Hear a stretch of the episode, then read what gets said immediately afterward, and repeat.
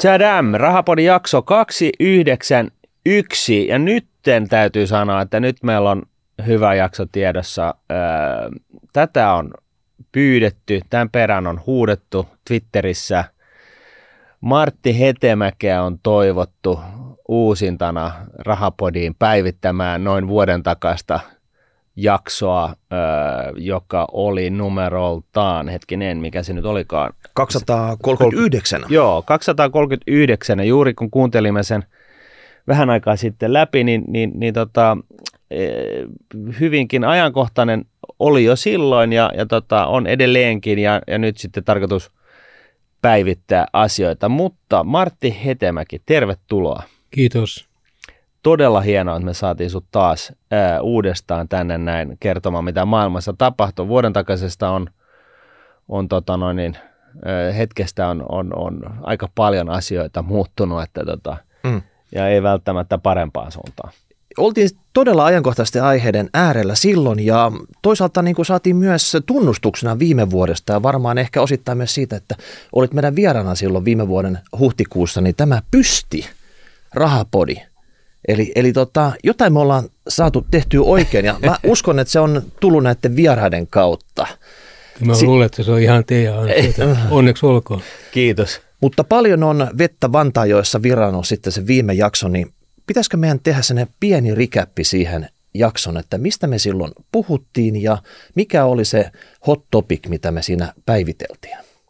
Joo, eli tota, ehkä sellaisena niin kuin oikein pääaiheenahan oli, oli tämä niin kuin kysymys siitä, että, että tota, onko Yhdysvaltain dollari menettämänsä, menettämässä asemaansa ää, maailmanvaluuttana. Ja siinä taustalla oli se, että oli tutkittu, että silloin kun korona iski ja tuli tämä koronadippi, niin tota, jos ei nyt ensimmäistä kertaa, niin, niin hyvin harvalukuisesti kuitenkin kävi niin, että, että, että paitsi osakkeita, niin myös yhdysvaltalaisia valtionlainoja myytiin. Eli tyypillisesti se on mennyt niin, että kun osakkeita myydään, niin rahat hakeutuu yhdysvaltalaisiin valtionlainoihin ikään kuin turvaan. Ää, mutta mutta tuossa tota, koronadipin yhteydessä niin nähtiin, että että näitä valtionlainojakin myytiin kaksin käsiin, ja ellei Fed olisi tehnyt jotain, niin se, se tota, korko olisi eh, revennyt äh, ihan uusiin lukemiin jo silloin.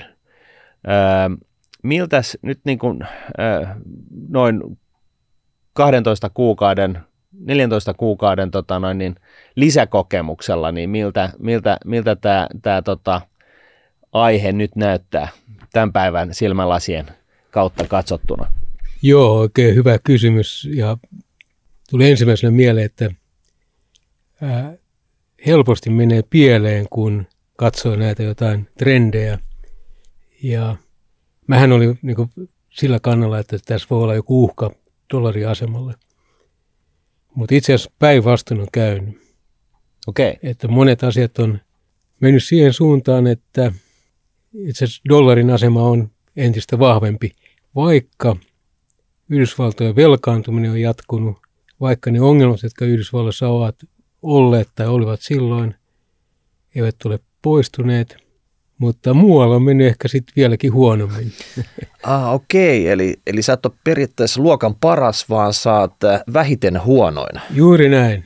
Okei. Okay. Koska se tietysti, vaikka valuuttojen asema, niin se on aina suhteessa muihin – se on suhteessa muihin käytetty tai vähän käytetty tai vahva tai heikko. Ja nyt itse asiassa vuoden aikana, viimeisen vuoden aikana, euro on heikentynyt 12 prosenttia karkeasti dollariin nähden. Meillä on Kiinassa ongelmia. Tämän päivän Hesarissa on artikkeli siitä. Ja Kiina on ottanut vähän niin kuin niskaotteen yrityksistä se ei ole tehnyt yritykselle tai yritysten odotukselle laisinkaan hyvää.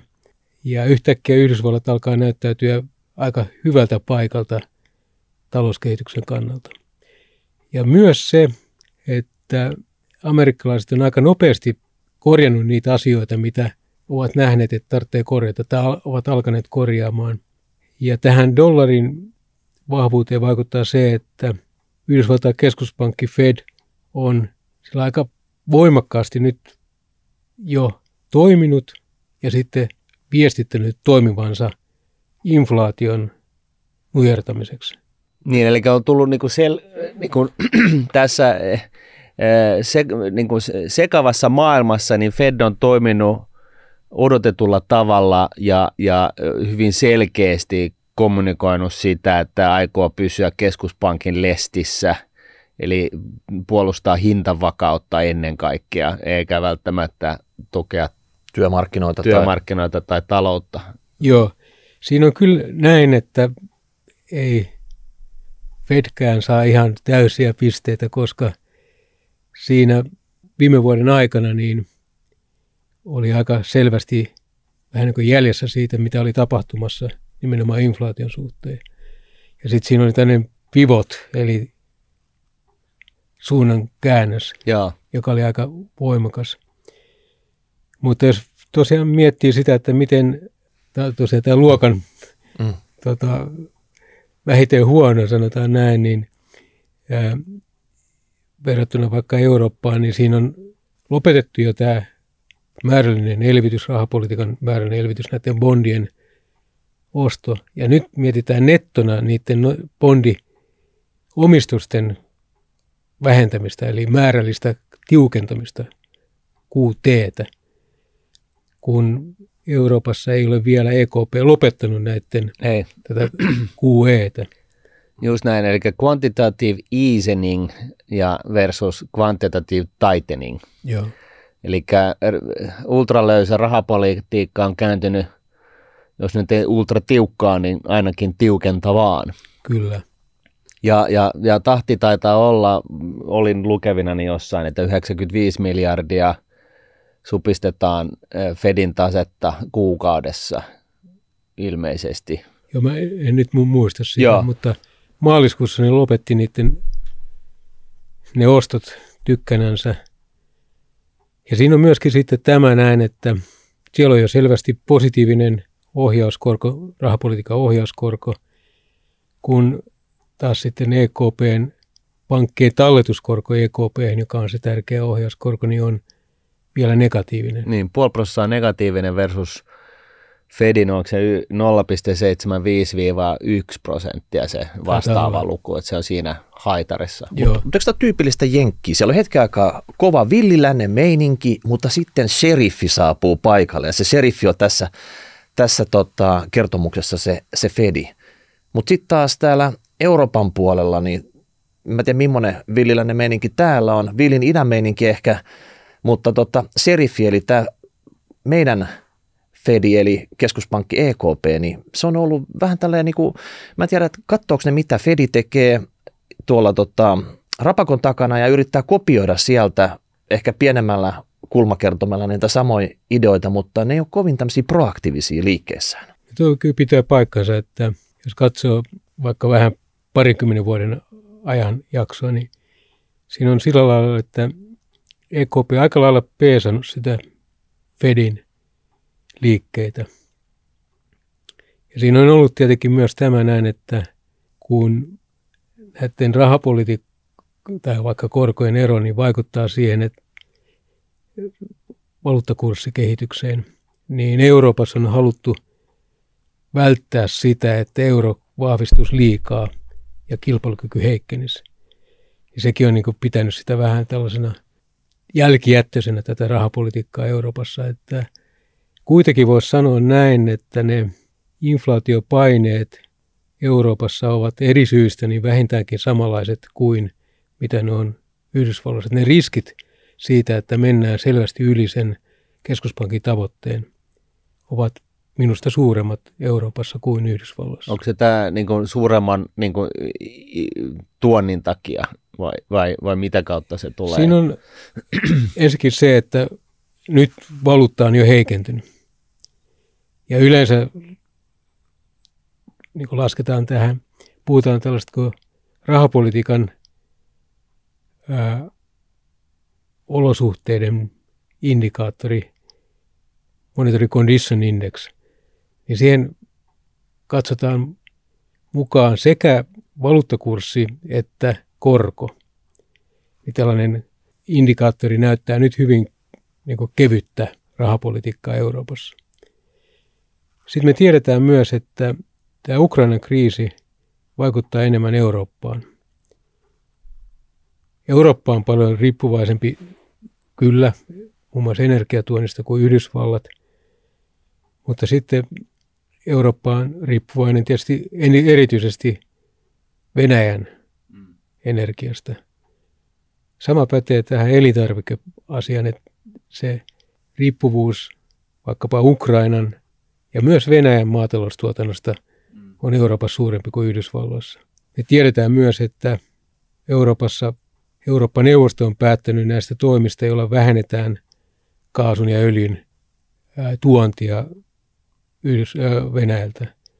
Kaikki nämä tekijät niin lisää niitä inflaatiopaineita Joo. Euroopassa. Mut eli, eli, eli, eli niin ensinnäkin se, että euro, euron ää, arvo on lasken, laskenut, joka siis ää, totta kai johtaa siihen, että, että jos leikitään näin, että öljyhinta olisi ollut sama, niin se olisi kuitenkin kallistunut jo siinäkin mielessä eurooppalaisten silmissä. Ja nyt sitten öljyn hintahan on myöskin noussut. Se ei ole järisyttävän korkealla, se on ollut tällä samalla tasolla vuonna 2014 muistaakseni, mutta mutta kuitenkin se on niin kuin korkea. Ja, ja sitten tähän lisäksi niin se, että eurooppalaiset lainausmerkeissä käy sotaa Venäjän kanssa näiden talouspakotteiden kautta, jotka eivät ole millään tavalla kivuttomia. Eli, eli siis tämähän sattuu myös eurooppalaisille ihan niin kuin oikeasti. Ja mm. ensi talvena nähdään, että miten kylmää meillä on kotona. Ja, ja, tota, ja, ja sinänsä niin kuin henkilökohtaisena huomiona, niin, niin, niin näinhän se on, että jos me nyt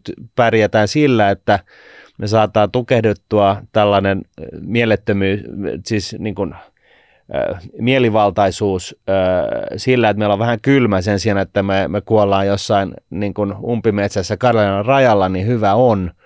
Mutta mut yhtä lailla niin siis nämä talouspakotteet satuttaa tietenkin eurooppalaisia huomattavasti enemmän kuin Kyllä. amerikkalaisia. Juuri näin. Mutta Euroopassakin markkinakorot, ne on lähtenyt rivakkaan nousuun tässä ja odotukseta siihen, että EKP jotain tekisi. Ja onko se nyt sillä tavalla, että EKP on kohta pakko tehdä jotain ja vähän nyt beesailla tätä, mitä tapahtuu Jenkeissä vai oikeasti toimii Euroopan lähtökohdista käsin ja tehdä jotain räväkkää. Miten sä näet tämän tilanteen? Juuri noin, että kyllä se tarve rahapolitiikan kiristämiseen on aika ilmeinen. Nyt kun tuossa todettiin, että se talletuskorko EKPllä on miinus puoli prosenttia ja inflaatio hieman yli 8 prosenttia. Hmm. Se reaalikorko on aika kovasti pakkasella. Ja se, että vaikka nyt tänään itse asiassa, niin EKP tulisi ilmoitus, että sitä nostetaan puoli prosenttiyksikköä 50 basis pointsia, niin, niin nollaan. Joo, niin se on, silti se reaalikorko on sitten tota, ei, ei lähes yhdeksän, miinus yhdeksän, vaan, vaan miinus kahdeksan ja risat. Pitäisikö sitä niin kuin nostaa kerralla vähän nyt reippaammin? Vai miksi sitä mennään vaan niin kuin kuukausi eteenpäin, että, että, tota, että nyt jos niin kuin jos me tiedetään, että viimeiset kymmenen vuotta niin EKP on vähän niin kuin sormisuussa B-sailu, mitä, mitä Jenkeissä tapahtuu ja, ja tota, toiminut sen mukaan, mitä siellä on toimittu, niin milloin ne oikeasti miehistyy siellä EKPn tota, tornitalossa ja tekee näitä omia päätöksiä? Siinä on se, että sitä perustelee tätä hidasta toimintaan inflaatioennusteet. Ja siinä on ei vaan niin keskuspankkiekonomistit, vaan ekonomistit laajemminkin ennustaa, että inflaatio tulee pysymään siellä jossain 2 ja 3 prosentin haarukassa jo ensi vuonna. Ja komissio oli tässä hiljattain ennuste, jossa tota, niin, että, eli se, että se laskisi se inflaatio Kyllä tästä. joo, joo. Että, että tosiaan Euroopan komissio satu muistamaan sen, että ensi vuodelle ennustaa 2,7 prosentin inflaatiota. Ja siinä on sellainen juttu, että nämä inflaatio-odotukset määrittää tavallaan ne ennusteet. Että on tyypillistä, että otetaan ne markkina-arviot inflaatiosta ja niiden perusteella sitten vähän niin kuin mekaanisesti otetaan se ennuste. Ja on totta, että nämä markkina-odotukset inflaatiosuhteen ovat yllättävän matalia suhteessa tähän havaittuun inflaatioon. Mutta ehkä täytyy todeta, että ne on ollut aikaisemminkin pahasti pielessä ja myöskin ammattiekonomistien ennusteet on ollut pahasti pielessä inflaatiosta, inflaation suhteen pidempään. Mutta voiko olla, että, että koko tämä inflaatio-odotukset on ihan pielessä, kun eikö ne lasketa aika pitkälti pitkistä bondin hinnoista ja suhteessa tota, eh, inflaatiosuojattuihin bondiin vaikka tästä, tästä, tästä erotuksesta. Mutta kun nyt ei ollut mikään normaali markkinatalous bondimarkkinalla, kun se EKP on itse mennyt sorkkimaan sitä sillä tavalla, että se on ostanut taseen töttörölleen näitä, näitä tota, valtiolainoja, niin mistä markkinahinnoista näitä voi enää laskea, kun se markkina on rikottu tässä tota, vuosien elvytyksen aikana, että tota, tässä voi olla niin monet ennusteet pielessä ja voisi kuvitella, että sillä EKPn tornintalous kuitenkin olisi kaikki resurssit käytettävissä näihin niin kuin ennusteisiin. Et pitääkö vaan luottaa, että he tietää, mitä tässä tapahtuu, vai onko mahdollista, että he on mennyt ihan metsään? No metsään men, mentiin, tai monet menivät jo viime vuonna tämän inflaation suhteen sekä Amerikassa että Euroopassa. Mutta tuo on tärkeä asia, että markkinoiden odotukset inflaatiosta lasketaan juuri niin kuin totesit siitä ää, erotuksena pitkän bondikoron ja sitten inflaatiosuojatun bondin koron erotuksena. Ja on totta näin, että nämä ostot ovat painaneet alas sitä pitkää korkoa. Niin, eli keskuspankkien ostot on painanut alas joo, ja se, korkoa. Joo. ja se on tietysti ollut myös EKPn eksplisiittinen tavoite, että joo. painaa näitä korkoja alas. Mutta siinä on sellainen pointti kyllä, että nyt kun ne on vaikkapa, jos katsoo vaikka Yhdysvaltoja, niin siellä on ilmoitettu, että lopetetaan. Ja siellä on lopetettu niiden bondien ostot. Mutta yhä ne korot pysyy, ne pitkät korot pysyy matalina. Katso just, että tota, no vähän päälle 3 prosenttia oli eilen pitkä korko Yhdysvalloissa. Se on noussut puolessa vuodessa puolesta tuosta kolmeen. Mutta se on silti vielä matala. Ja siinä täytyy olla joku muu selitys, koska totta kai markkinatkin on tietoisia siitä, että – Fed on suunnittelemassa määrällistä tiukennusta, mm. eli taseen keventämistä, keskuspankin taseen keventämistä ja niiden bondien nettoostojen niin miinusmerkkistä Joo. suuntaa. Niin tästä huolimatta se ei ole värähtänyt sen enempää kuitenkaan se pitkä korko ja sen myötä ei myöskään se markkinoiden inflaatio-odotus. Ja tässä on sellainen, tämä aika pahoittelen, tämä niin vähän pidempi story, mutta mä sanoisin näin, että pitkissä ja velkapapereissa yleensäkin on sellainen piirre, joka on toisenlainen kuin osakemarkkinoilla. Ja tämän on muuten Bengt Holmström on hirveän hyvin tämän selittänyt, että velkapaperit ovat niin hyvin vakaita yleensä. Ja velkapaperilla käydään kauppaa massiivisesti, mutta ne käydään niin näillä lyhyen rahan markkinoilla vakuudellisena velkamarkkinana. Mm. Tarkoittaa sitä, että kun mä lainaan sulta Joo. Tota, rahaa, mä oon joku tuota, Anna vaan. iso, iso toimija, niin mä annan samalla sulle vakuudeksi yleensä myöskin velkapaperin, jonka arvo on selvästi korkeampi kuin se lainamäärä, minkä mä otan sulta lainaa. Sä et paljon ka- välitä siitä, että, että kuinka luottokelpoinen mä oon, kun sä tiedät, että sulla on se mun antama pantti Joo. Tuota sun hallussa. Ja sä tiedät, että sen arvo on aina korkeampi kuin mitä sä, se määrä, mitä sä lainasit. Joo. Ja sen takia niillä markkinoilla niin, tota, joku on sanonut, että se on niin pikasakkia. Että siellä ei paljon informaatiosta niin kuin välitetä. Ja sen takia ne velkapapereiden hinnat yleensä pysyy hirveän vakaina, kunnes tulee sellainen tilanne, että markkinat muuttaa odotuksiansa siitä, että minkä arvoinen se paperi on. Että jos se odotuksen tavallaan suuruus, sen muutoksen suuruus mm. on niin valtava, että sä alat epäillä sitä, että mahtaako se vakuus, jonka mä annoin, se, se toinen bondi, kattaa sitä tuota, Lainan määrää. joo, se itse asiassa kohdistuu siihen tota, mun antamaan bondiin sulle, että onko sen arvo laskemassa. Ja ne lyhyen rahan markkinat nykyisin käy, käydään näillä tota, valtion papereilla tai sitten nämä valtion tukemat toimijat, kuten nämä asunto, suuret asuntovälittäjät. Enää ei käytetä niitä, tämä oli niin se 2008-2009 subprime-kriisi, niin silloin käytettiin niitä tota, arvopaperistettuja asuntolainoja Joo, vakuutena. joo, Ja niiltä meni luottamus. just näin. Ja sitten Lehman Pankki ja muut ei enää voineet saada sieltä tota markkinoilta rahaa, Just näin. kun joo. se meni. Niin nyt tavallaan tämä näin on analoginen, samanlainen tämä tilanne näissä valtionbondeissa. Niiden arvoon luotetaan ja ne on käypää vakuutta, mutta jossain vaiheessa voi syntyä se odotus, että itse asiassa nämä voi niin olla paljon heikomman arvoisia.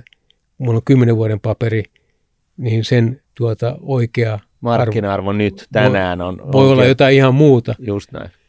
Ja kun tullaan tähän tilanteeseen, se on vähän niin kuin, että tulisi maksukyvyttömyystilanne, niin se yhtäkkiä rajusti tuota, heikkenee se arvo ja bondikorko nousee.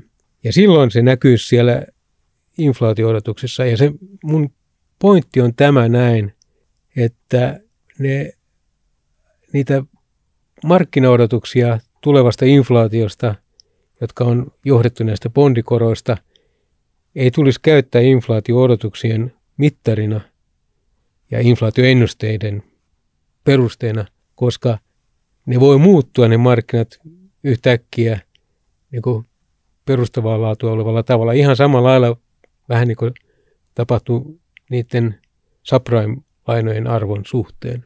Onko se niin, että nämä nykyiset valtion äh, va, lainavakuudet, niin onko ne tyypillisesti pidempää päätä, eli pitkää korkoa, ja sitten nämä, nämä niin kuin lainat, mitä ne va, takaa, niin ne on lyhyttä päätä? Joo, juuri tämä näin.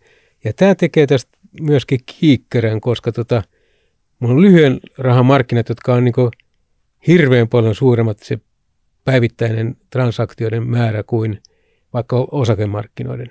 Se on maailman suurin rahamarkkina, Kyllä. money markets. Ja se, että jossain vaiheessa, se, se ei ole aina ollut näin, niin ne on käytännössä kokonaan näitä pitkiä bondeja, ne vakuudet, eli repomarkkina, Joo, niin se lyö, luo sen, sen kiikkerän ää, tilanteen, että kun se vipuvaikutus, mikä tulee bondikoron noususta siihen hintaan on erittäin suuri, että jos mä sanon näin, että jos täältä nykytasolta nousisi bondikorot vaikka kolmesta kuuteen prosenttiin, niin mä veikkaan, että siitä tulee 20 prosentin tiputus siinä, pitkässä päässä. joo, siinä bondin arvossa. Joo, Ja ne niin sanotut tota, haircutit, jotka on, niihin sovelletaan sitä, kun mä annan sulle sen vakuuden, niin siihen Joo. kuitenkin so, sovelletaan tällaista arvonalennusta. Niin ne on tyypillisesti näissä valtiopaperissa jotain 5 prosentin luokkaa. just. Niin se voi ollakin, että sulla on yhtäkkiä multa sellainen, sä oot lainannut mulle paljon rahaa Mm. lyhyen, lyhytaikaisesti, ja sulla on multa pitkä paperi käsissä. Niin kauan kun sä uskot, että nämä inflaatio-odotukset on vakaat, niin se on ihan fine. Mm.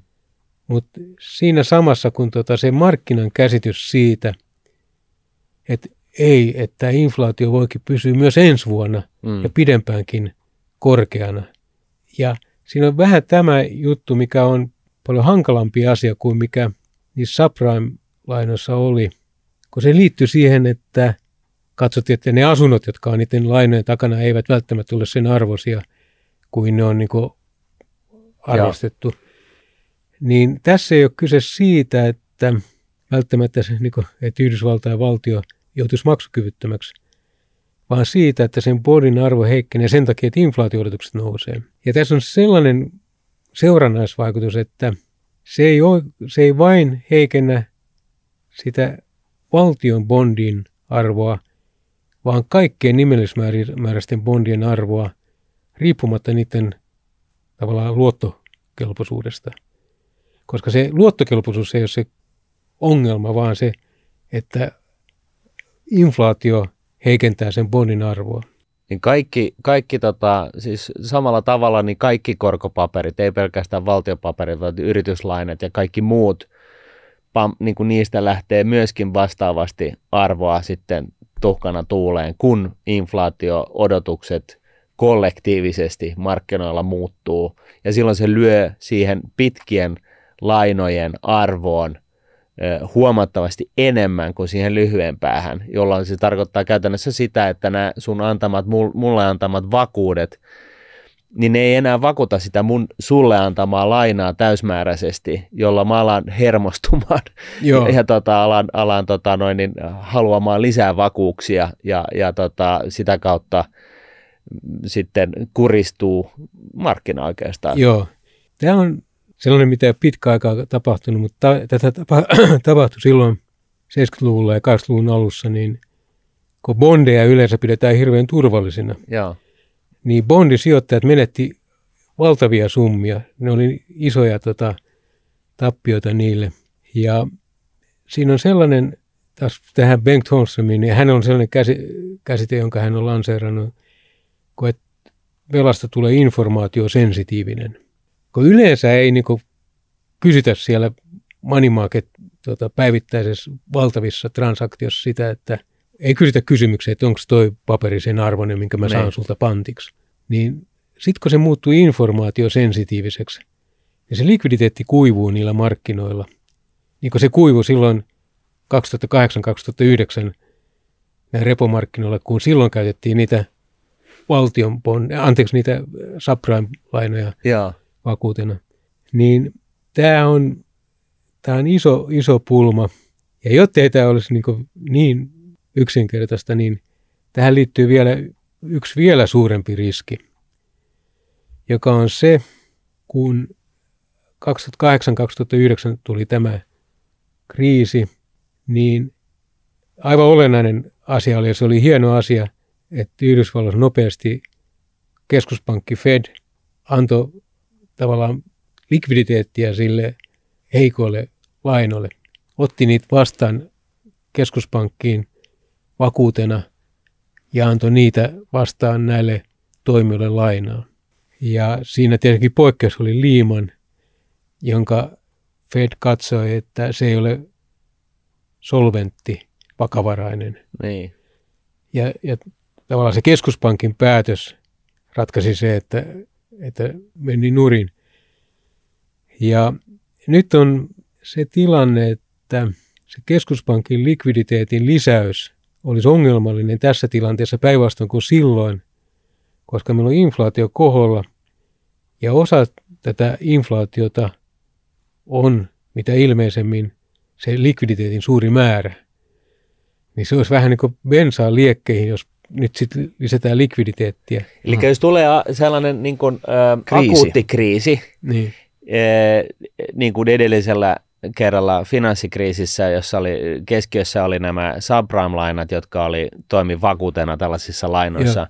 niin nyt jos tulee vastaava akuutti kriisi, niin nyt käytössä on enemmänkin niin kuin valtion pitkien lainojen, ää, pitkät lainat niin kuin vakuutena, ja nyt sitten, jos, jos, jos tota, ää, siirrytään siitä, että ei mietitä sitä hirveästi, että mikä vakuusarvoja näillä on, että otetaan ne niin kuin vaan niin kuin ikään kuin annettuna, niin siirrytään siihen, että aletaan kasvavassa määrin hermostumaan siitä, että miltä näyttää nyt tämä inflaatio sitten kuitenkin tästä eteenpäin, just sen takia, että pelätään, että se vakuuden arvo ei sittenkään ehkä riitä, niin, niin se, se, se kuristaa siis tätä niin kuin markkinaa, jolloin normaalitapauksessa ää, Fedin niin kuin loputon likviditeettilupaus olisi niin kuin hyvä asia. Mm. Mutta nyt kun se, se tase on mitä on ja, ja tota, inflaatio laukkaa, niin jos Fedi käyttää tätä ää, työkalua vakauttaakseen markkinat, niin se – kiihdyttää inflaatiota entisestään. Joo, se riski on tässä näin, että vielä ei ole näin käynyt. Mm. Ja sallitaanko tämmöinen kevennys tässä näin? Että, Ilman muuta. tota, Tämä on raapodi. ää, mä, mä, mietin sitä. Tarvitaan Mä kevennyksiä. katsoin sitä teidän keskarikupla jaksoa, joka oli mun mielestä erittäin hyvä.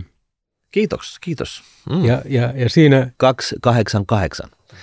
Joo, ja, ja, ja hyvä vanha kollega Suomen Pankista, osastopäällikkö, jota mä kovasti arvostan. Ja hän sitten kertoi, hyvä itsekriittinen tota, toteamus, että kun oli öljykriisi ja sitten Suomen Pankkiin tuli Ruotsista vierailuja, vierailuja joita 70-luvulla siis.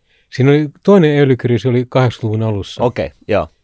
Ja joka, joka tapauksessa tämä tosi arvostettu ekonomisti kertoi sitä, että hän oli sitten esitys näille ruotsalaisille siitä, että tästä öljykriisistä.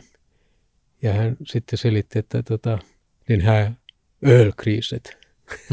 Hän jatkoi sitä ja sitten vasta jossain vaiheessa että, ja, ja mä mietin, että tuli vaan tästä keskarikuplasta Mm. mieleen, että meillä oli tavallaan ensimmäinen olutkriisi silloin 2008-2009. Otettiin likviditeettiä lisää. Meillä oli toinen silloin 2020, kun tuli korona. Lisättiin likviditeettiä, se oli toinen olut. Ja nyt meillä on myös niin kuin riskejä, jotka liittyy näihin Ukrainan sotaan ja sen vaikutuksiin. Ja meillä on hirveästi velkaa, velkojen määrä, erityisesti yritysten velat, tietysti valtioiden velat, ehkä niinkään nyt nämä kotitalouksien velat erittäin korkealla tasolla. Ja inflaation niin kuin, torjuminen tai kurin saaminen voi sellyttää positiivisia reaalikorkoja. Ja se olisi myrkkyä näille velkaisille yrityksille Ja valtioille. ja valtiolle. Ja, ja se voisi aiheuttaa tässä velkakriisin. Mutta velkakriisihän meillä on koko aika, se on vaan painettu pinnan alle siellä. Esimerkiksi vaikka Italia.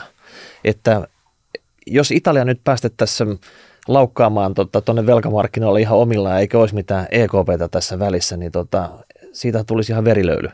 Kyllä, juuri näin. Ja se, että vielä tähän ollut vertaukseen, että nyt on tavallaan niin kolmas kriisi ja tarvitaan likviditeettiä lisää, niin mitä tekee kolme olutta?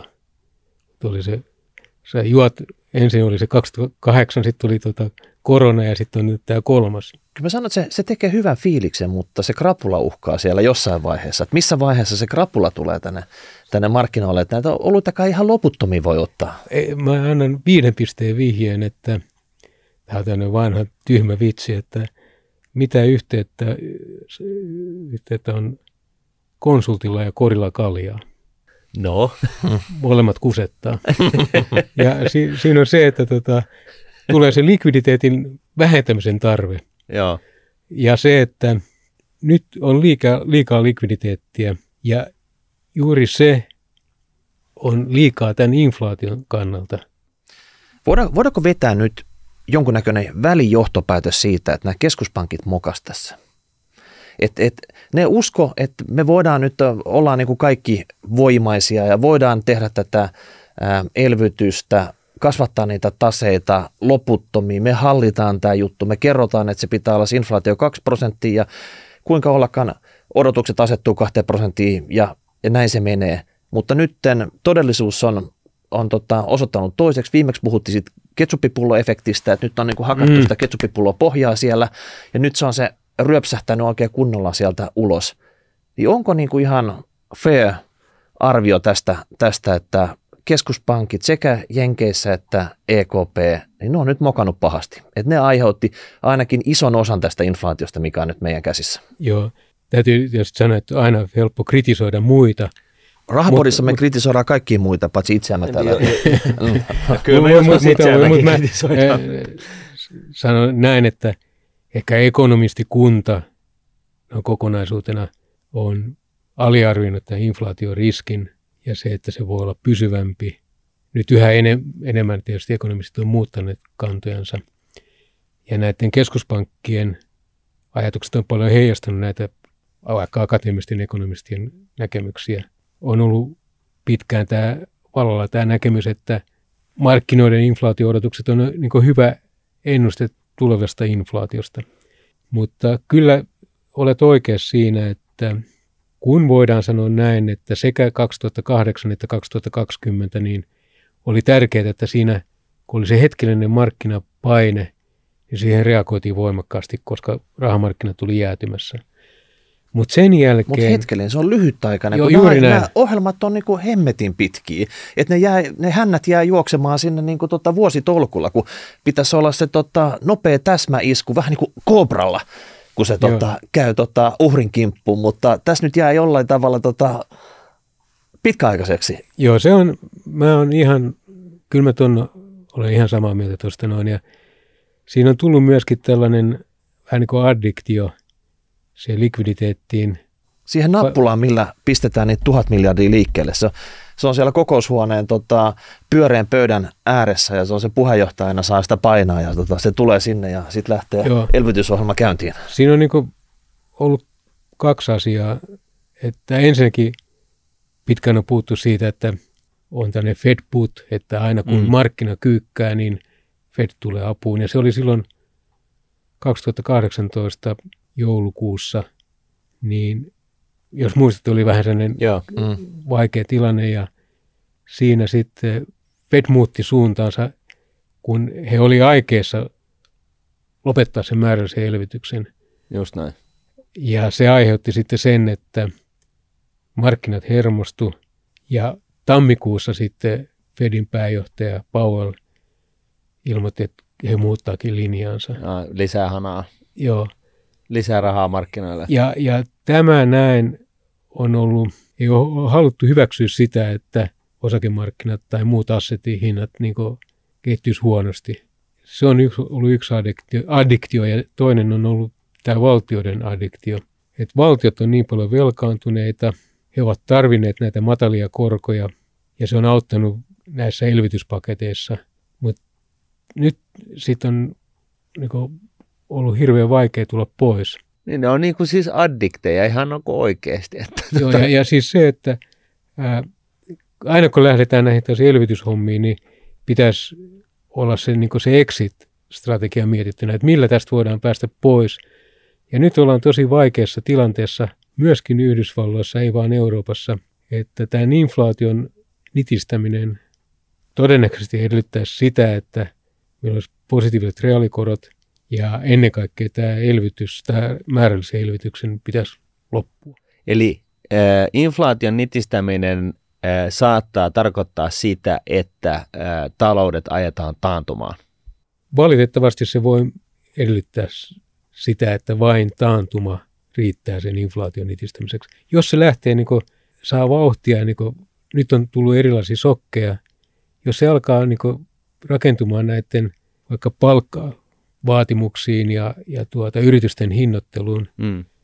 niin sitten sitä on vaikea vaan lopettaa. 70-luvulla äh, Jom Kippurin sodan äh, aktualisoima ensimmäinen inflaatio ähm, rysäys, niin, niin, niin äh, silloin oltiin niin kuin 4-5 prosentin inflaation paikkeilla siinä 70-luvun alussa, puhuttiin öljykriisistä ja sitten siinä toisessa kohtaa, missä sitten Paul Volcker tuli ja löi nyrkin pöytään 20 prosentin korolla, niin, niin tota Fedin keskuspankin johtaja siihen aikaan, niin, niin silloin oltiin jo vajassa 15 prosentista. Eikö tällainen 8, yli 8 prosenttia ylittävä inflaatio ole jo nyt niin kuin sellainen julmettoman iso huutomerkki, että, tota, että meille kaikille, että, että tota, jos 70-luvusta puhutaan niin kuin inflaatio ö, vuosikymmenyksenä, niin, niin tota, ja, ja, ja se lähti niin kuin siitä neljän prosentin tasosta, niin eikö tässä nyt, niin kuin, jos me nyt ollaan vuoden sisään mennyt, menty niin kuin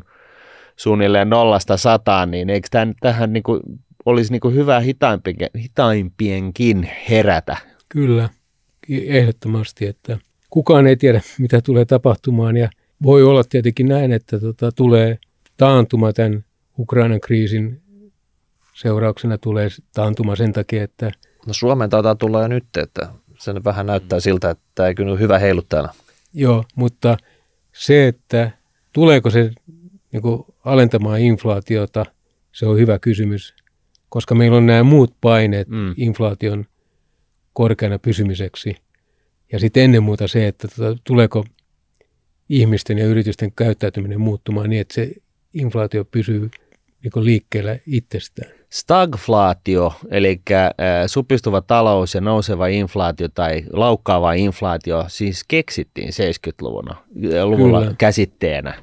Ja, ja tota, äh, ilmeisesti äh, silloin niin, niin todettiin, tai ainakin sen kokemuksen pohjalta, että sitten kun se 70-luvun alun öljykriisi äityytyi energiakriisiksi 70-luvun loppua kohden Iranin ongelmien myötä ja, stagflaatio sen kun kiihtyi, niin katsottiin, että se oli vaan lyötävä pöytään se 20, prosent, 20 prosenttiin nostettu korko, että saadaan se inflaatio nyt ensisijaisesti kuristettua ja, ja tota, kyllä siinä sitten talous tuli ja otti pataan oikein kunnolla.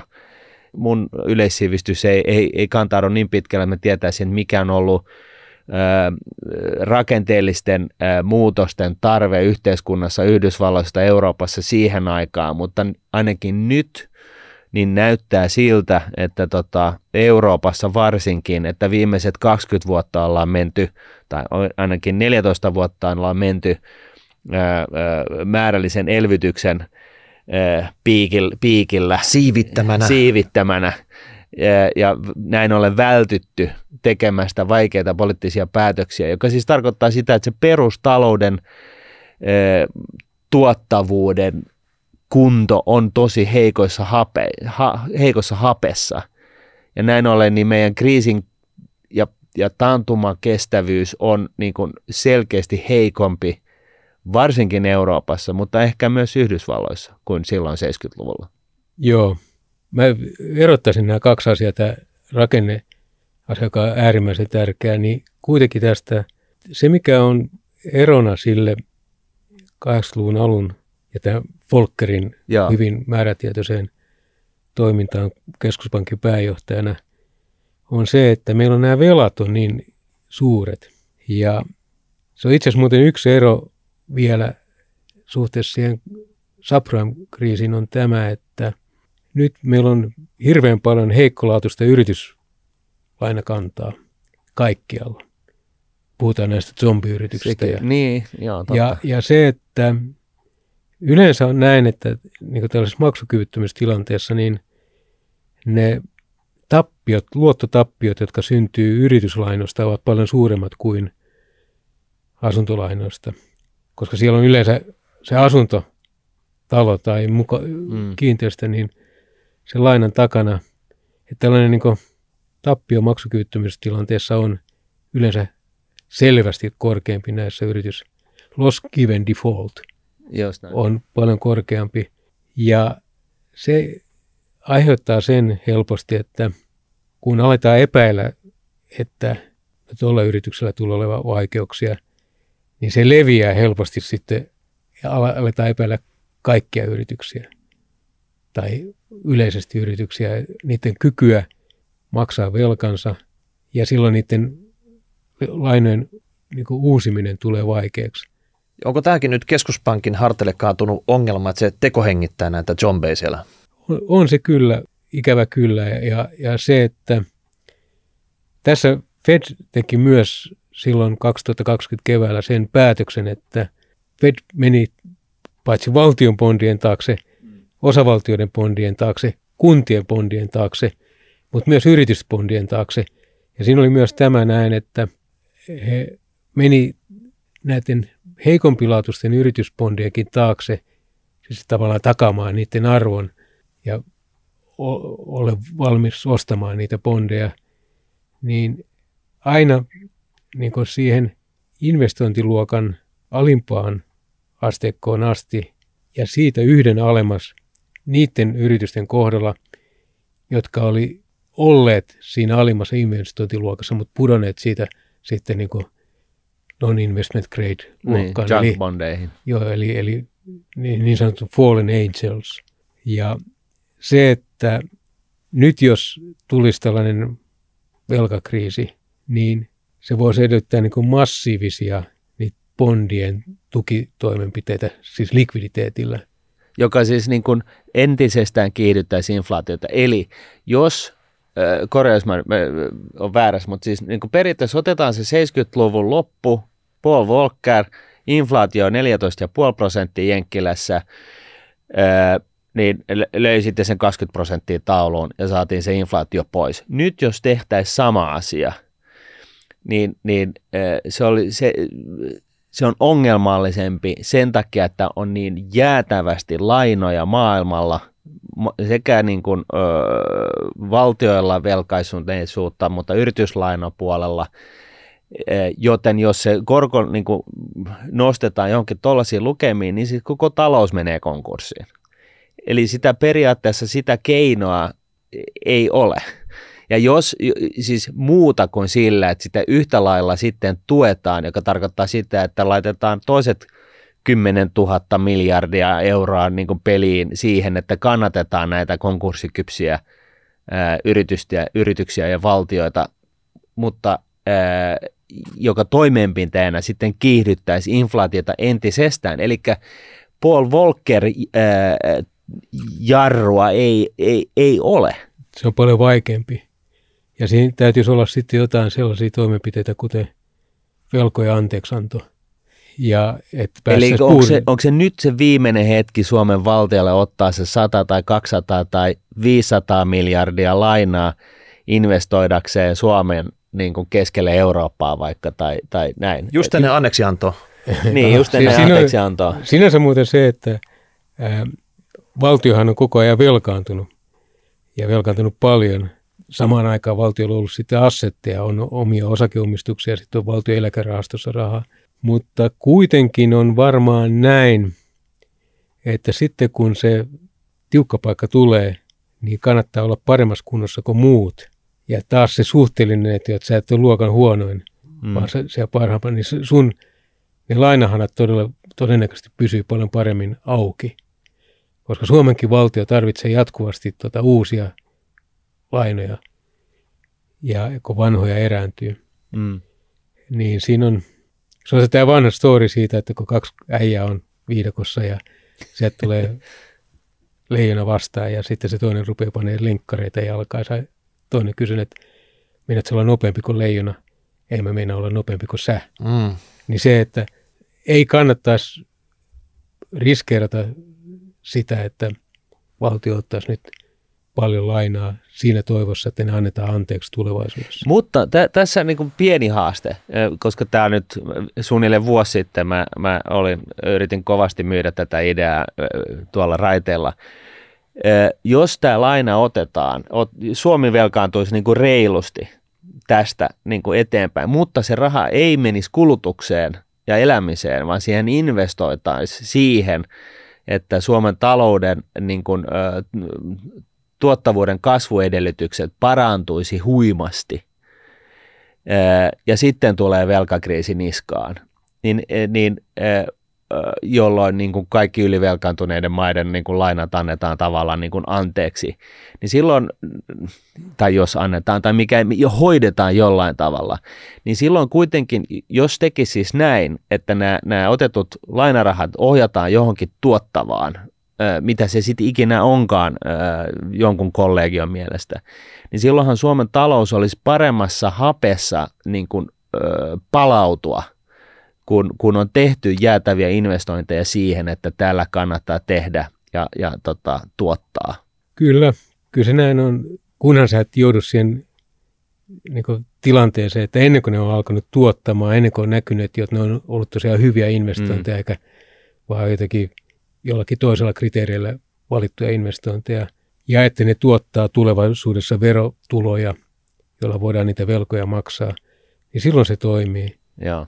Mutta että kun kaikkia epäillään, niin kyllä epäillään sitten Suomeakin, että onkohan nyt Suomen maksu tai luotto riittävä. Että, että siihen liittyy omat riskinsä. Ja tässä, tässä niin kuin, ö, ö, oli ajatuksena se, että, että tota, siis niin kuin vaan ajatusharjoituksena, niin oli se, että, että tota, Ville Skinnerin laitetaan maailmalle kysymään kaikilta suurilta yrityksiltä, mitä maailmasta löytyy, että mitä, mikä on teidän toivellista, mitä se vaatisi, että te mm. investoisitte 10 miljardia tai 50 miljardia tai 100 miljardia Suomeen. Ja sitten sieltä tulee se lista ja sanotaan, että niin ensinnäkin Suomi pitäisi olla keskellä Eurooppaa, sehän on tehtävissä Maglev esimerkiksi, ja, ja, ja sitten ö, sääntösuomi-ominaisuus pois ja, mm. ja näin ja näin ja näin. Ja sitten tota, kirjoitetaan sopimus, että jos Suomi täyttää tämän teidän toivellistan, niin teiltä tulee sitten se 10 miljardia tai 50 miljardia, että mitä ikinä. Niin, niin tota, silloinhan tämä tavallaan, jos tämä muotoiltaisi tämä koko kuvion ratkaisu mm. tällaiseksi, niin silloinhan se ohjaa, olisi itse ohjautuva. Ne investoinnit menee sellaisiin kohteisiin, jotka tuo sen toisen mokovan sitten myöskin Suomeen. Kyllä, tietyillä ehdoilla. Ja mun mielestä ne ehdot ei ole ihan niin paikallaan vielä. Okei. Okay. Eli se, että nämä sanoo nämä ulkomaiset yritykset, että, että okei, okay, me voidaan investoida teille sinne, niin mistä me saadaan se työvoima, mitä me tarvitaan. Joo, sekin vielä. Osaajat. Joo, mutta sillekin olisi sitten investointi. Joo, mutta tota, teillä on ollut aikaa investoida mm. osaamiseen vaikka kuinka kauan, mitä, sitä te olette tehneet. Ja miten te ajattelette, että te saatte tämän nopeasti muuttumaan? Joo. Kaikki muutkin haluaa osaajia. Mutta jos Ville Skinnari vaan niin suplikki kaveri, että hän vakuuttaa tähän, että me lyödään kaikki niinku luotto häneen. Mutta mut, tota... mut, mut siis joka tapauksessa tämä tää, niinku, tää on vaan ajatusharjoitus, koska poliittisesti, e, poliittista luottoa ei löydy, tai siis mistään ei löydy sellaista luottoa poliitikkoihin tai poliittiseen päätöksentekoon, että jos täältä Suomessa otettaisiin niin jätämä määrä rahaa, ettei se menisi kaiken näköiseen kulutukseen. Et, et sinänsä, sinänsä näin, mutta että siis palatakseni periaatteessa niin kuin aiheeseen, niin, niin, niin just tämä, että kannattaako olla huonoin niin kuin ylivelkaantuneiden maiden seassa silloin, kun, kun, kun musiikki pysähtyy, Hmm. koska silloin tämä tilanne täytyy korjaa jollain tavalla, vai kannattaako olla niin kuin, velkaantu, niin kuin vähempivelkainen ja, ja paremmassa hapessa siinä vaiheessa, kun kriisi iskee. Ja, ja tota, jos mä tulkitsin oikein, niin, niin sun näkemys on kuitenkin se, että, että niin kuin kannattaa josta nopeammin kuin se, se toinen kaveri, että et, et, et mieluummin niin päin. Siinä ei ole niin yhtä totuutta ja toki meillä on myös otettu paljon riskiä. Meillä on euro- tai EU-maiden itse asiassa niin korkeimmat valtion takaukset suhteessa – BKT. Meillä on hyvin takausintensiivinen talous ja se on liittynyt vaikkapa noiden laivateollisuuden takauksiin. Ne toimii, se markkina toimii hyvin paljon takauksilla. Mitä se siis käytännössä tarkoittaa? Sitä, että tota, kun varustamo tilaa laivan, Joo. niin valtio takaa sen siihen luovutushetkeen saakka. Sen lainan? Joo. Ja sama on ollut myöskin vaikkapa näissä Nokia-verkkotoimituksessa, että monet niistä on niin kuin taattu, kun vaikka Intiaan myyty va- valtion takauksia. Finveran takaukset on kasvaneet todella paljon. Mutta sen lisäksi meillä on niin muita takauksia paljon. Meillä on vaikka tämä asuntorahastus, valtion rahoittama asuntorahoitus perustuu takauksiin. Meillä on... Kun, mikä, mikä rahoitus se on? Se on siis, kun on entinen Arava, Joo. eli nykyinen korkotukilaina järjestelmä, niin siinä se korkotuki on niin mitätön, koska korkotaso on niin matala, mutta niillä on valtion takaus niillä lainoilla. Jos se nousee jonnekin. Niin sitten tulee sitä korkotukea, mutta että se, että valtio ei anna suoraan nyt sitä asuntolainaa rakennuttajille, vaan rakennuttajat saa valtion takauksen lainan ottamista varten. Ei. Ja se on tota, tosiaan, että meillä on se... Eikö Suomi ollut ihan kärkipäätä maailmassa näissä takaushommissa? Joo, siis EU, EU tota, korkein per BKT. Et semmoista riskiä otetaan kyllä, joo. Ja, ja että toki niin tämä telakkateollisuuden, sit voi olla montaa mieltä, mutta et se on, se on yhtä, yksi niitä niin harvoja, sanotaan kulutusteollisuuden, jos ajatellaan sitä, että se on niin tänne kuluttajapäähän kohdistuvaa tuotantoa. Ja se on ollut menestyksekäs. Se on ollut varmaan ihan viisasta, mutta se on ollut riskipitoista. Ja me ei voi jäädä niitä risteilyaluksia käsiin. Että, ja nyt itse asiassa jotkut riskit realisoitu tästä telakkabisneksestä. Meillä on myöskin valtion takauksia näihin joihinkin suuriin investointeihin, niin kuin Äänekosken biotuotetehdas, niin ne konehankinnat, niihin oli valtion takauksia. Eli nyt jos, mitä tämä siis tarkoittaisi? Tarko, jos mä ajattelen nopeasti, niin se tarkoittaisi niin kuin sitä, että nyt jos maailma, me eletään tässä äh, niin kuin sellaisessa tilanteessa, että meillä on niin kuin velkaa joka suuntaan niin kuin EU-tasolla ja niin kuin länsimaissa ylipäätänsä, inflaatiota pukkaa, äh, sellaista korkojarrua, se ei ole ilmeisesti edes realistinen, että, että Lagarde tai, tai tota, sanokaas nyt Fedin, siis tämä Powell, Powell niin, niin e, siis se ei ole realistista, että ne jarrottaisi niin kuin kiihty, yhä kiihtyvämpää inflaatiota millään niin kuin reilulla koronostalla, koska velkaisuus joka yhteiskunnan tasolla, ää, niin, niin tota, jos tämä niin kuin koko himmeli kraateroituu, niin, niin se tarkoittaa sitä, että, että siis se, tämä Suomen Onko se näin, että se suomalainen niin kuin BKT nähden kohtalainen, vielä kuitenkin siis ainakin välimeremaihin nähden kohtalainen velkaisuusaste, niin siellä on niin kuin kytee sitten vielä tämä ominaisuus, että Suomi on niin kuin tavallaan äh, tällainen, äh, Suomen valtio on tällainen vakuudenantaja.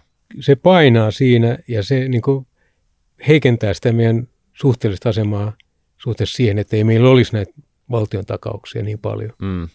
Onko se mittakaavassa niin kuin, siis, mone, siis mikä on se vakuuskannan koko, jos, jos niin kuin valtiovelka on nyt, mitä se nyt onkaan, Suomen valtiovelka. Joku 140 vai mm. miljardia, jotain, sitä jotain sellaista, niin minkä, mikä on siis tämä mittakaava tässä vakuussalkussa? Jos se olisi jotain tuota puolet siitä. Oho, okei. Okay. Et se on ihan se on, merkittävä Joo, nyt en, en muista sitä. Mutta siis hehtaarilukemaltaan. Hehtaarilukemaltaan, niin. joo.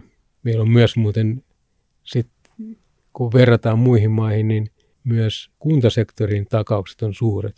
Ei vitsi, nyt mä avataan sellainen Pandoran lipas, että näitä on, vaan rupeaa kertoa joka me, puolelta. Meillä on kuntien takauskeskus, joka takaa kuntien lainanottoa, se on sellainen yhteisvastuullinen järjestelmä. Miten iso se on?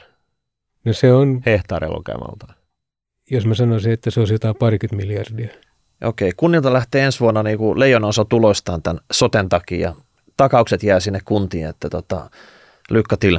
Jos nyt sitten tällaisessa maailmassa, missä, missä tota, tätä Volkerin inflaatiojarroa ei voi käyttää, koska länsimaat on niin ylivelkaantuneet, tai siis niin velkaantuneita valtiotasolla ja, ja yritystasolla, että korkoa ei voi niin kuin noin vaan nostaa merkittävästi jarruttaakseen sitä inflaatiota ilman, että on konkurssiaalto, jota pitäisi torjua sillä ylilikviditeetillä, mitä ei voi keskuspankkien toimesta nyt tehdä, koska halutaan jarruttaa nimenomaan sitä inflaatiota, niin jos tämä ei ole keino pysäyttää inflaatiota, se, se niin kuin, tämä totuttu keino pysäyttää mm. inflaatiota, sitä ei ole, niin, niin tota, millä me saadaan tällainen mahdollinen inflaatiokierre pysäytettyä?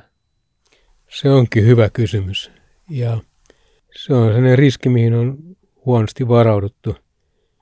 Ja on koko ajan ollut tämä luottamus siihen keskuspankkien kaikkivoipaisuuteen, että viime kädessä keskuspankit pystyvät pelastamaan aina sen tilanteen. Mutta jos sen tota, keskuspankin niin velkakriisissä se instrumentti, joka on niin tällainen lender of last resort, joka tarjoaa sitä likviditeettiä, jos se likviditeetin lisäys itsessään lisää niitä inflaatio-odotuksia, niin se on todellakin, silloin me ollaan niin vaikeassa tilanteessa, koska se nostaisi niitä korkoja mm. entisestään ja heikentäisi niiden velkoja arvoa. Et lääke on potilaalle jopa vahingollisempaa kuin itse tämä tauti.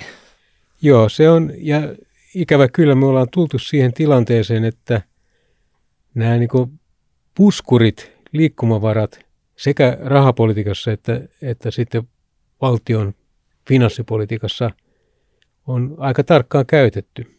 Ja se, että kukaan ei tiedä, että missä se raja menee, mutta tuota, nyt me ollaan kuitenkin, se me tiedetään, että me ollaan lähempänä sitä rajaa kuin mitä me oltiin aikaisemmin. Ja se raja on vähän semmoinen kieleke, että sinne tiettyyn pisteeseen se on niinku suht tyyntä, mutta sitten se on niinku äkkipudotuksi, kun se Ju, tapahtuu. juuri no, ja se, tämä liittyy noihin velkamarkkinoihin ja joka ikinen kriisi käytännössä, tällainen finanssikriisi, rahoituskriisi on lähtenyt siitä lyhyen rahamarkkinoiden tavallaan likviditeetin poistumisesta ja siitä, että kukaan ei usko. Niin, epäluottamusta, että tolleen Joo. enää lainaa, että tota, enkä tolleen ja niin kuin laina, finan- mm. finanssikriisissähän se oli se, että, että niin kuin kaupalliset pankit keskenään ei luottanut edes yli yön toisiinsa enää, jolloin keskuspankit joutu tunkemaan sitä likviditeettiä, ettei se tämä, tämä tota overnight depo-järjestelmä ja likviditeetti niin kuin kuihdu kasaan. Joo, siinä tavallaan se, mitä tehtiin monia toimenpiteitä keskuspankit, mutta että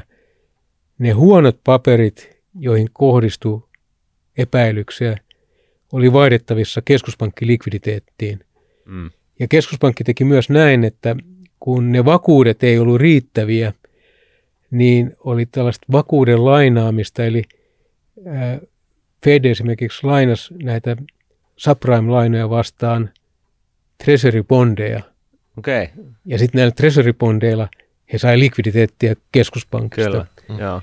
Ja se oli hy- hyvä, se rauhoitti sen tilanteen, mutta et nyt meillä on niin vähemmän vaihtoehtoja. No entäs nyt sitten, kun kuitenkin voidaan todeta, että, että tota reaalikorko, varsinkin Euroopan alueella, niin on, no itse asiassa Yhdysvalloissa ihan yhtä lailla, niin on, on syvästi negatiivinen. Eli se tarkoittaa sitä, että inflaatio tällä hetkellä syö niin kuin lainoista merkittävän osan, tai mer, siis merkittäviä määriä sen lainan niin kuin tulevasta ostovoimasta niin onko tämä joku tällainen pelastusrengas, jota kautta me vältytään tästä niin kuin aika synkästä kuvasta, mihin me, mi- mitä me ollaan tähän asti maalattu? Monet niin laskee tämän varaan, että inflaatio on sitten tavallaan se, joka hoitaa nämä velat pois, niiden reaaliarvon pois.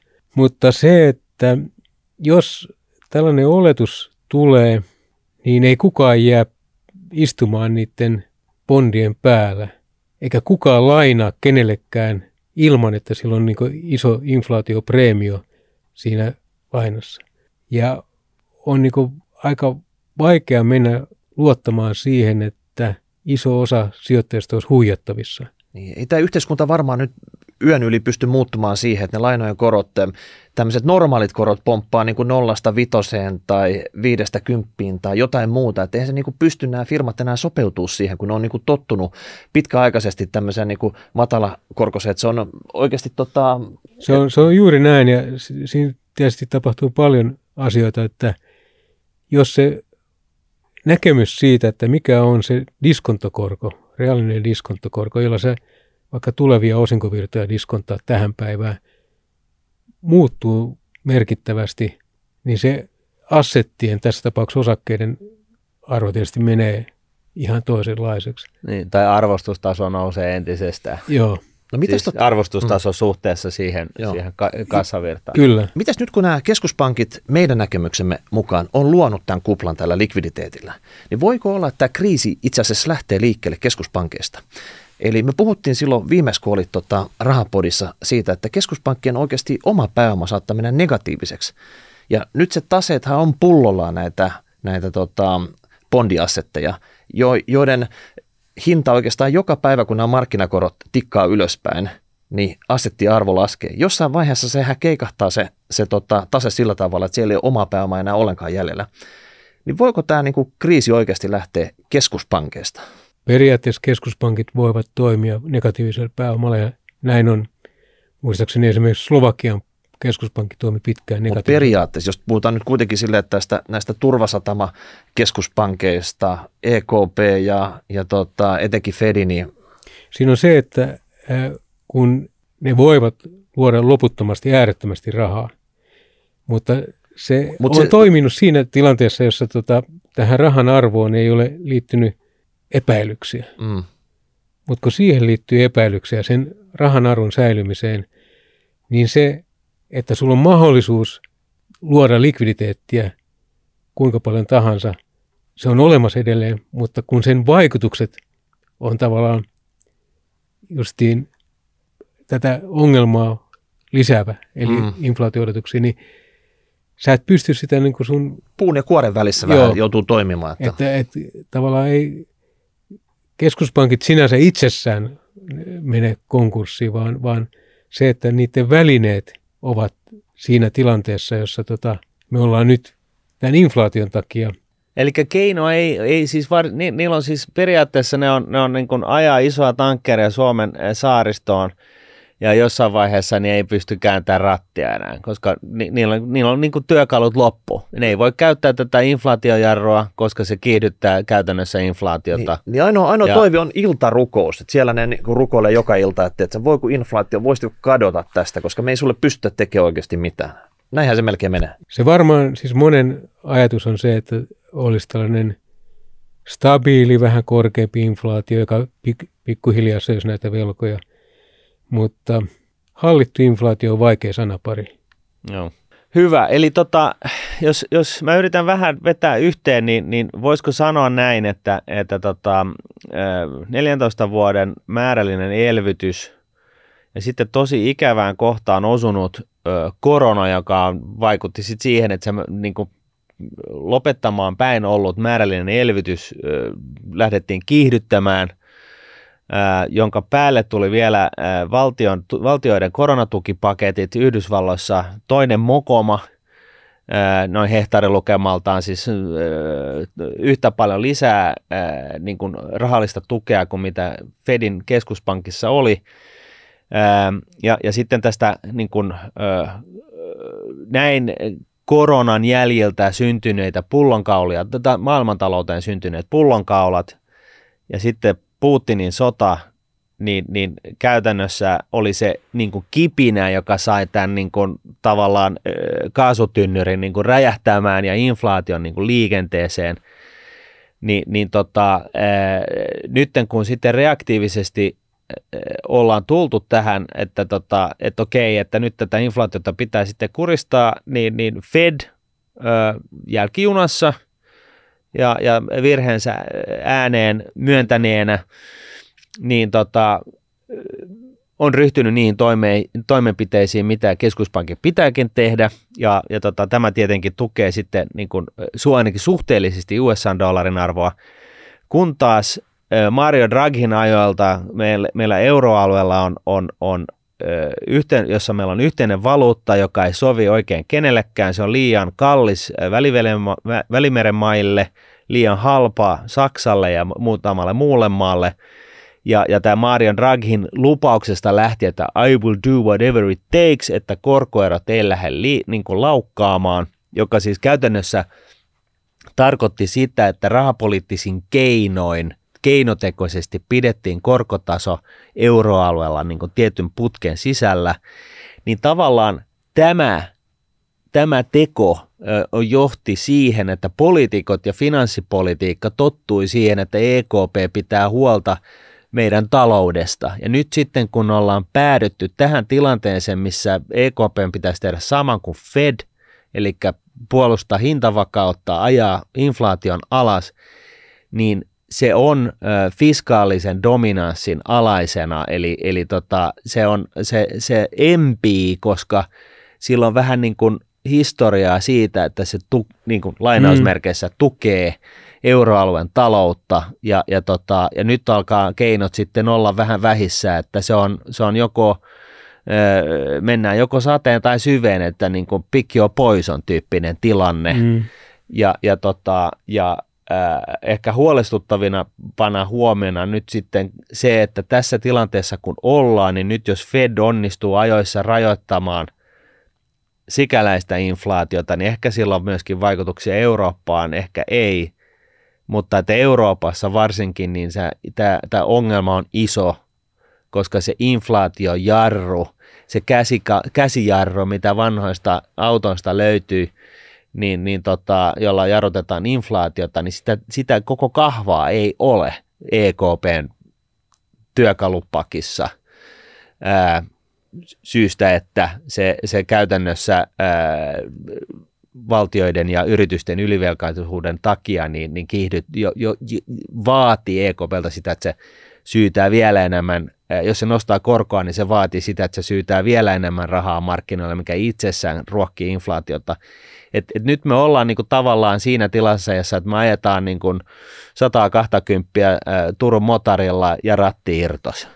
Kyllä on, on aika hyvä, on tällainen aikamoinen ristiriita sen kanssa, että mitä se inflaation nujertaminen edellyttäisi ja toisaalta mitä valtioiden ja yritysten pystyssä pitäminen, maksukyvyttömyyden estäminen edellyttää.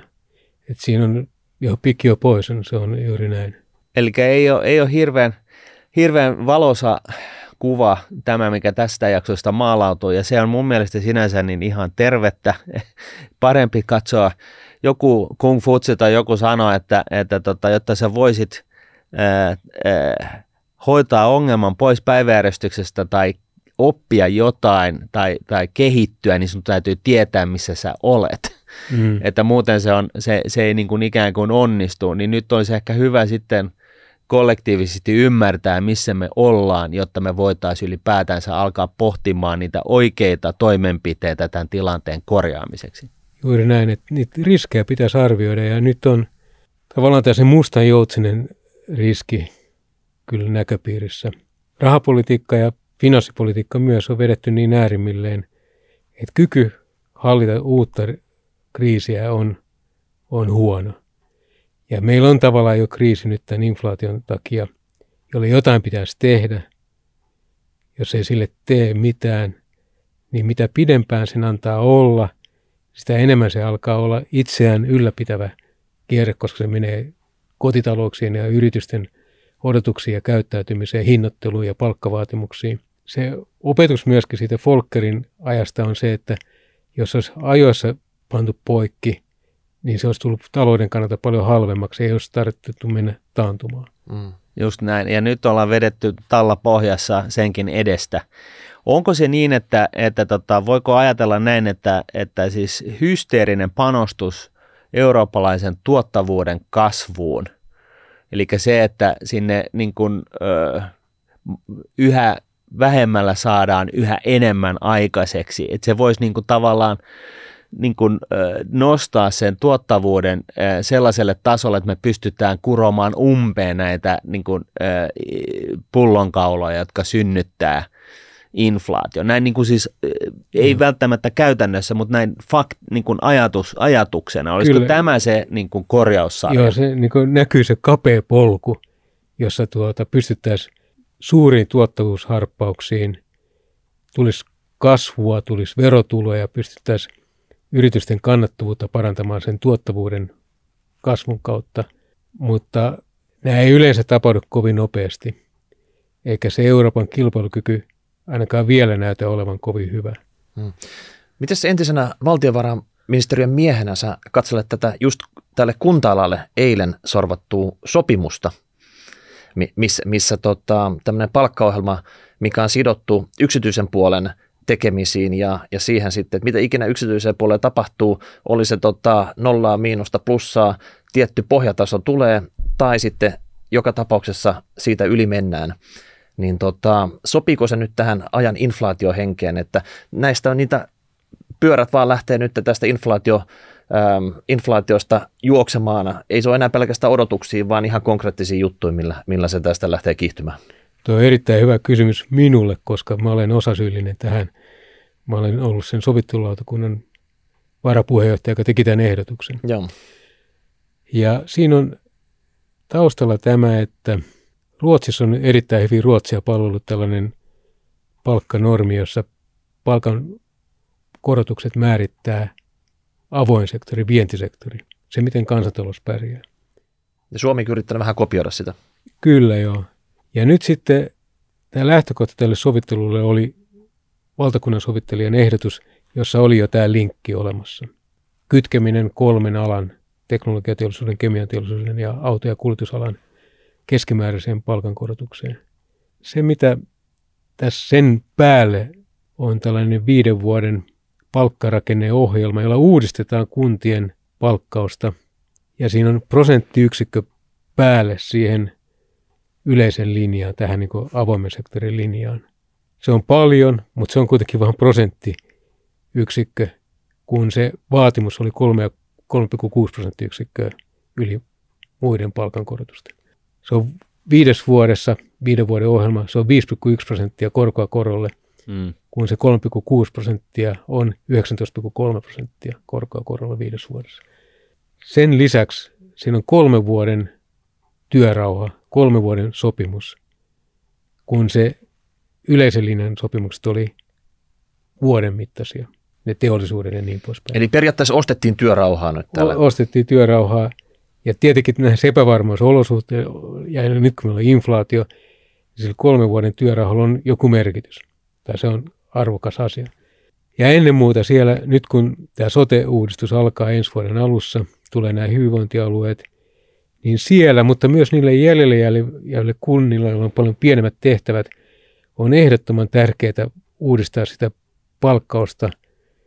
Ja niin kuin tämä prosenttiyksikkö sen yleisen linjan päälle jaetaan paikallisesti. Se on niin kuin paikallista palkan muodostusta, mikä on myöskin hirveän tärkeää. Et se ei tule kaikille, että joku voi saada viisi ja joku nolla vai sitten? Niin se, tuota... Joo, se viime kädessä työnantaja päättää, miten se jaetaan paikallisesti, mutta se täytyy jakaa se siis keskimäärin se prosenttiyksikkö. Joo. Ja me tarvitaan paljon enemmän kuin mitä meillä on nykyisin ollut tällaista niin työura-ajattelua ja sitä, että vaativuuden mukaan palkat nousevat myös julkisessa sektorissa – mä en yhtään halua vähätellä sitä, että tämä on kallis ratkaisu, mutta tämä oli parasta, mitä tässä voitiin saada aikaiseksi. Nyt kaksi neuvottelujärjestöä on tässä tällä viikolla hyväksyneet tämän sopimuksen. Yksi, eli tämä sote ry, joka on näiden hoitajien neuvottelujärjestö, ei, ei ole hyväksynyt. Mutta hekin kuulemma saavat tämän saman, saman tota... se, on, se on totta jo, että koska ei voida erotella, työnantaja ei tiedä, että kuka on kenenkin jäsen – ammattiryhmän jäsen. Ja sitten tietenkin on tämä yhdenvertaisuus, että samasta tehtävästä täytyy maksaa sama palkka. Mm. Mutta nämä näkökulmat mä halusin vaan tässä sanoa siitä, että, että minusta oli parasta, mitä tähän oli saatavissa. Ja ennen muuta me tarvitaan näissä vaikeissa niin epävarmuusoloissa työrauhaa ja pitkäaikaista sellaista ja vakautta. Tämä oli niin kuin meni tietenkin jo pitkäksi tämä neuvottelu ennen kuin tähän tuli tämä sovittelulautakunta. Miten nyt sitten, jos, jos piru, maalataan pirua seinälle ja todetaan, että inflaatio nousee 15 prosenttiin seuraavaksi kolmeksi vuodeksi, viideksi vuodeksi, niin silloinhan tämä on äärimmäisen halpa ratkaisu ja sovinto. Se on totta, että se prosenttiyksikkö tuntuu siinä niin aika pieneltä, mutta se on yli sen yleisen linjan ja se yleiseen linjaan mm. tulee vaikuttamaan se, inflaatio. Mä viittaan tällä kommentilla siis, ja mä painotan sitä, että tässä nyt maalataan perua seinää oikein isolla, isolla pensselillä, mutta että, että inflaatio, inflatorisessa ympäristössä niin, niin, niin palkansaajat kärsii, koska ne ei saa sitä palkkaa helattua sen inflaatiotason öö, vauhdilla ylöspäin. Meillekin kävi tänä vuonna samalla tavalla. Meille tuli, Miikalle ja mulle tuli Nuunetilta – keskimäärin noin 5 prosentin ostovoiman heikennys seuraavalle vuodelle, koska meidän palkka ei noussut kuin, kuin, kuin tota, jonkun prosentin. Ja, ja, tota, ja, ja tämähän on niin kuin siis tavallaan tällaisessa kriisiympäristössä, missä meillä nyt inflaatio pukkaa päälle ja meillä ei ole e-, euroalueella edes EKPllä edes mitään uskottavaa työkalua, millä se pysäytetään, niin, niin, niin tähän on aika ehkä sittenkin ihan validi kysymys. Joo, tässä on liian vähän on puhuttu myöskin siitä, että mikä inflaatio, mikä, mitkä on ne ongelmat, että siinä on tämä, että se, on, se kohdistuu niin vähän niin kuin aika epäoikeudenmukaisesti niihin ihmisiin, jotka sattuu kärsimään nyt sitten tota, niistä hinnoista, jotka eniten nousevat. Mm. Ja se kohdistuu säästäjiin. Toinen on se, että se on resurssien allokaation kannalta hirveän vaikea. Sä et tiedä sitä, että sanotaan vaikka jonkun yrityksen liikevaihto kasvaa, että onko se aitoa kasvua vai onko se vain inflaation tuomaa Joo. kasvua. Tämä tosiaan hintasysteemi ei signaloi sitä, ei ohjaa resurssien tehokasta kohdentumista samalla tapaa. Kolmas juttu on se, että mitä korkeampi inflaatio on, sitä lyhyempi se yritysten ja kotitalouksien niin aikahorisontti on. Eli periaatteessa sä ajattelee näin niin äärimmilleen, että sulla on sellainen hyperinflaatio, niin sun kannattaa tänään ostaa se tavara ennen kuin se myöhemmin huomenna on, on kallis.